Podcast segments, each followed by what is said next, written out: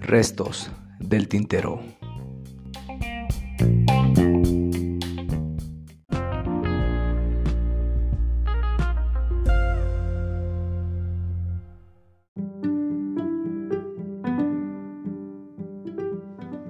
¿Qué tal amigos? ¿Cómo están? Es un placer saludarlos nuevamente en este su podcast Restos del Tintero. Hoy tengo la garganta un poco lastimada.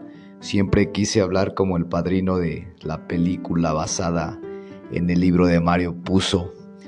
Me encantaba el personaje principal de Vito Corleone, cómo se expresaba con su voz ronca e imponía orden con ese con esa figura de autoridad de los demás. Hoy mi voz no llega al grado de Vito Corleone, pero sí está un poco ronca, está lastimada por estos cambios bruscos de temperatura. A veces hace un calor tremendo, en otras hace bastante frío. Eh, hoy día, ahorita en este momento que estoy grabando este podcast o este audio, está lloviendo, entonces la verdad ya se desconoce cuál es el clima que nos deparará a la mañana siguiente.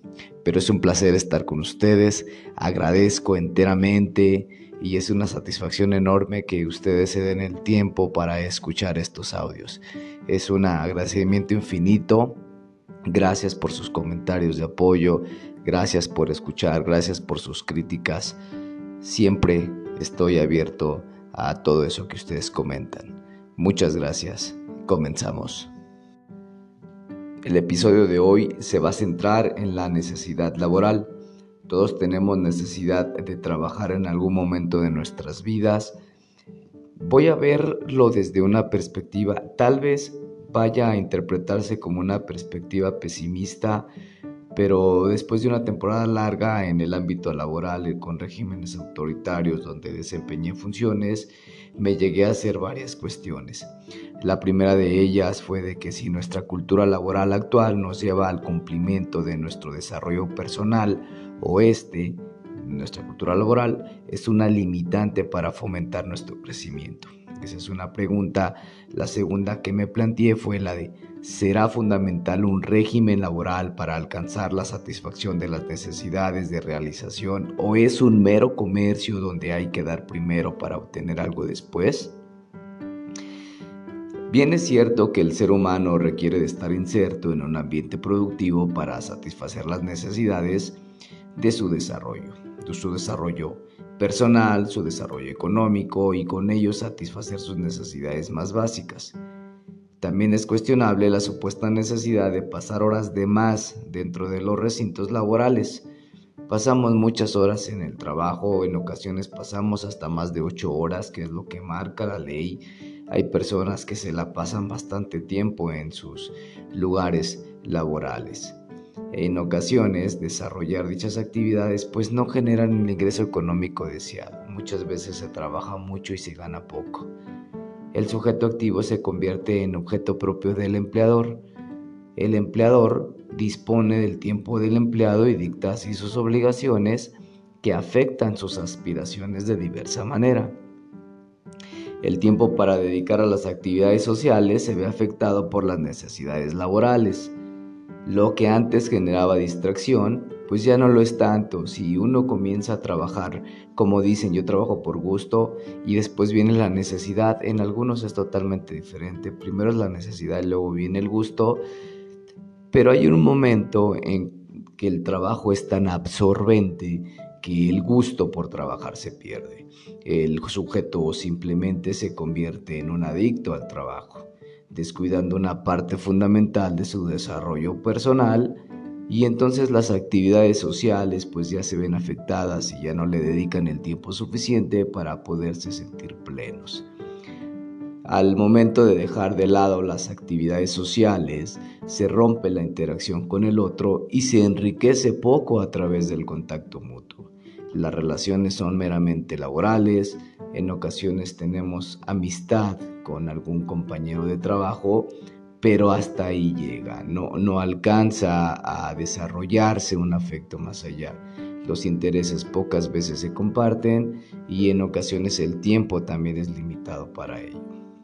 se hace del empleado lo que el empleador pues dictamina, como ya lo había dicho, y eso es lo que eh, expone mucho al empleado, lo expone en un detrimento de su desarrollo personal. Hay un momento en la interacción laboral que el trabajar se vuelve una norma tácita. Ahora tienes que estar dentro de una oficina, dentro de una fábrica o al aire libre realizando tus actividades laborales porque es una norma. Si no trabajas no, no, no, tienes ingreso. Si no tienes ingreso no puedes satisfacer tus necesidades. Y eso hasta cierto punto es verdad y hay momentos en que es aceptable y es normal. Cuando la gente no se acata a la regla o a la norma laboral, pues se va a colocar en lo marginal. También hay que, hay que ver que el trabajo que vale es el que puede ser comprado, el que tiene valor. El sujeto entonces se convierte en un ente activo laboralmente hablando. Va a haber un momento en que se va a vender como producto y su meta va a ser trabajar. Cuando el sujeto ya es activo laboralmente, va a haber ocasiones en que las horas pasadas en las instalaciones pues van a ser estériles. No van a producir nada, van a asistir al trabajo y van a pertenecer al gremio laboral.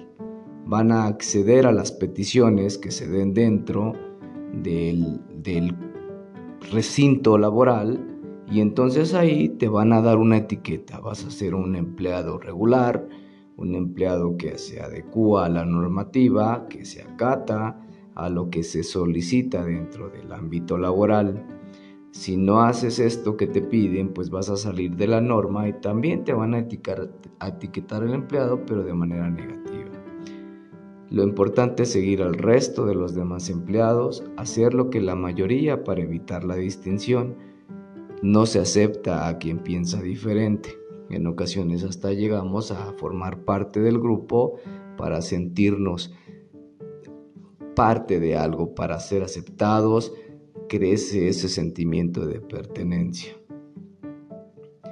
La, obediencia consensuada por el miedo a las consecuencias en ocasiones genera que los sujetos estén dispuestos a posponer sus intereses individuales por los intereses del patrón. Hay un momento que la pérdida de los intereses y afecciones personales pues van a ser rebasadas y se van a aceptar las obligaciones laborales y también fuera del ámbito laboral.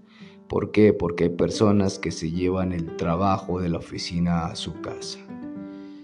Se llega a un momento en que se rompen lazos emocionales debido a la pérdida de atención a ellas. Son efímeras, no hay tiempo de calidad dedicarles. Así, el sujeto renuncia a lo que algún día constituyó parte de su ser para adoptar lo que es conveniente para la producción constante. Hay un escritor que se llama Sigmund Bauman en un libro que se llama Vida líquida, habla de que últimamente se le coloca a los empleados el calificativo de lastre cero. Quien alcanza la calificación de lastre cero es un empleado que no tiene lazos emocionales y va a ser productivo para la compañía laboral. Como no hay nada que lo detenga, como no hay nada que lo ate fuera del ámbito laboral, este empleado va a estar las 24 horas disponible a desempeñar sus funciones. Está muy interesante este libro, se lo recomiendo si alguien tiene la intención de leerlo. El sujeto se coloca entonces en una posición de artículo vendible, el cual tiene fecha de caducidad. ¿Cuál es nuestra fecha de caducidad? Pues hoy en día es la edad. La edad en México al menos es una limitante para desempeñar ciertas funciones o desempeñarse en ciertos puestos laborales. Al no servir más para la empresa es fácil desecharlo y reemplazarlo por un nuevo artículo laboral alguien que dé el rendimiento que el anterior no pudo darle. Ya no se genera antigüedad laboral, de ahí la constante necesidad de adaptarse a las necesidades del otro por el peligro latente de salir abruptamente del mercado laboral, de que te corran de tu chamba, de ser despedido, lo que nos sitúa en un ambiente de competitividad constante. donde no importa ser, sino tener, donde ahora se dice las competencias laborales son estas. Una cosa es competencias que tiene que ver con la parte de las cualidades, habilidades, aptitudes para poder estar en un puesto y la otra cosa es siempre estar compitiendo por querer ser el mejor.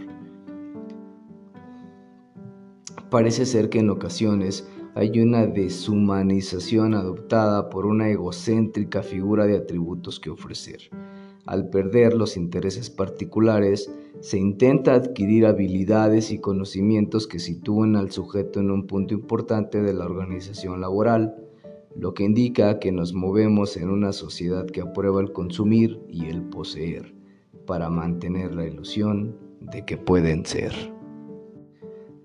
Aviso, fe de ratas.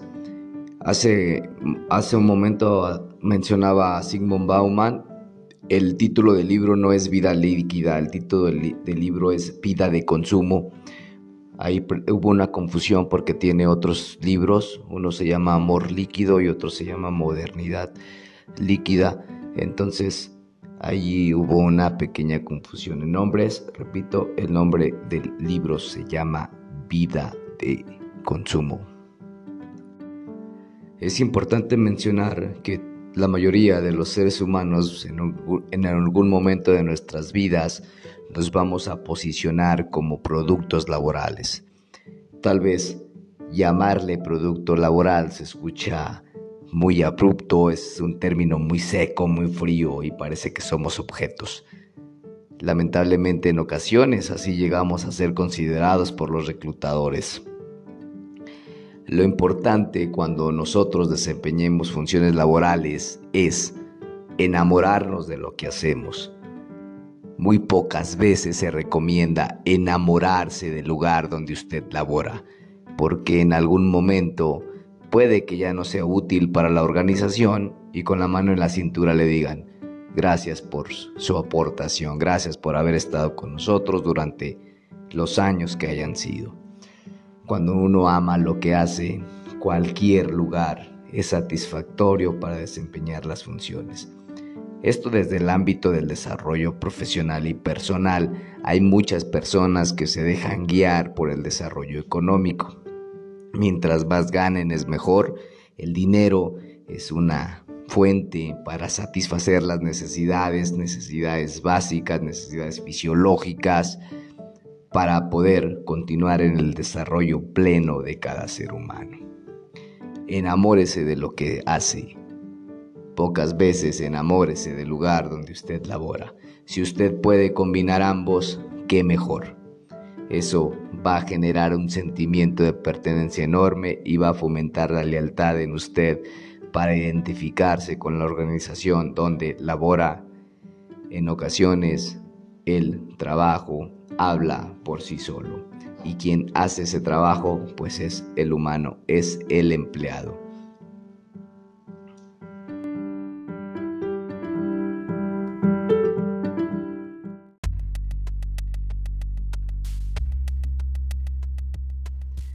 Bien amigos, me despido de ustedes.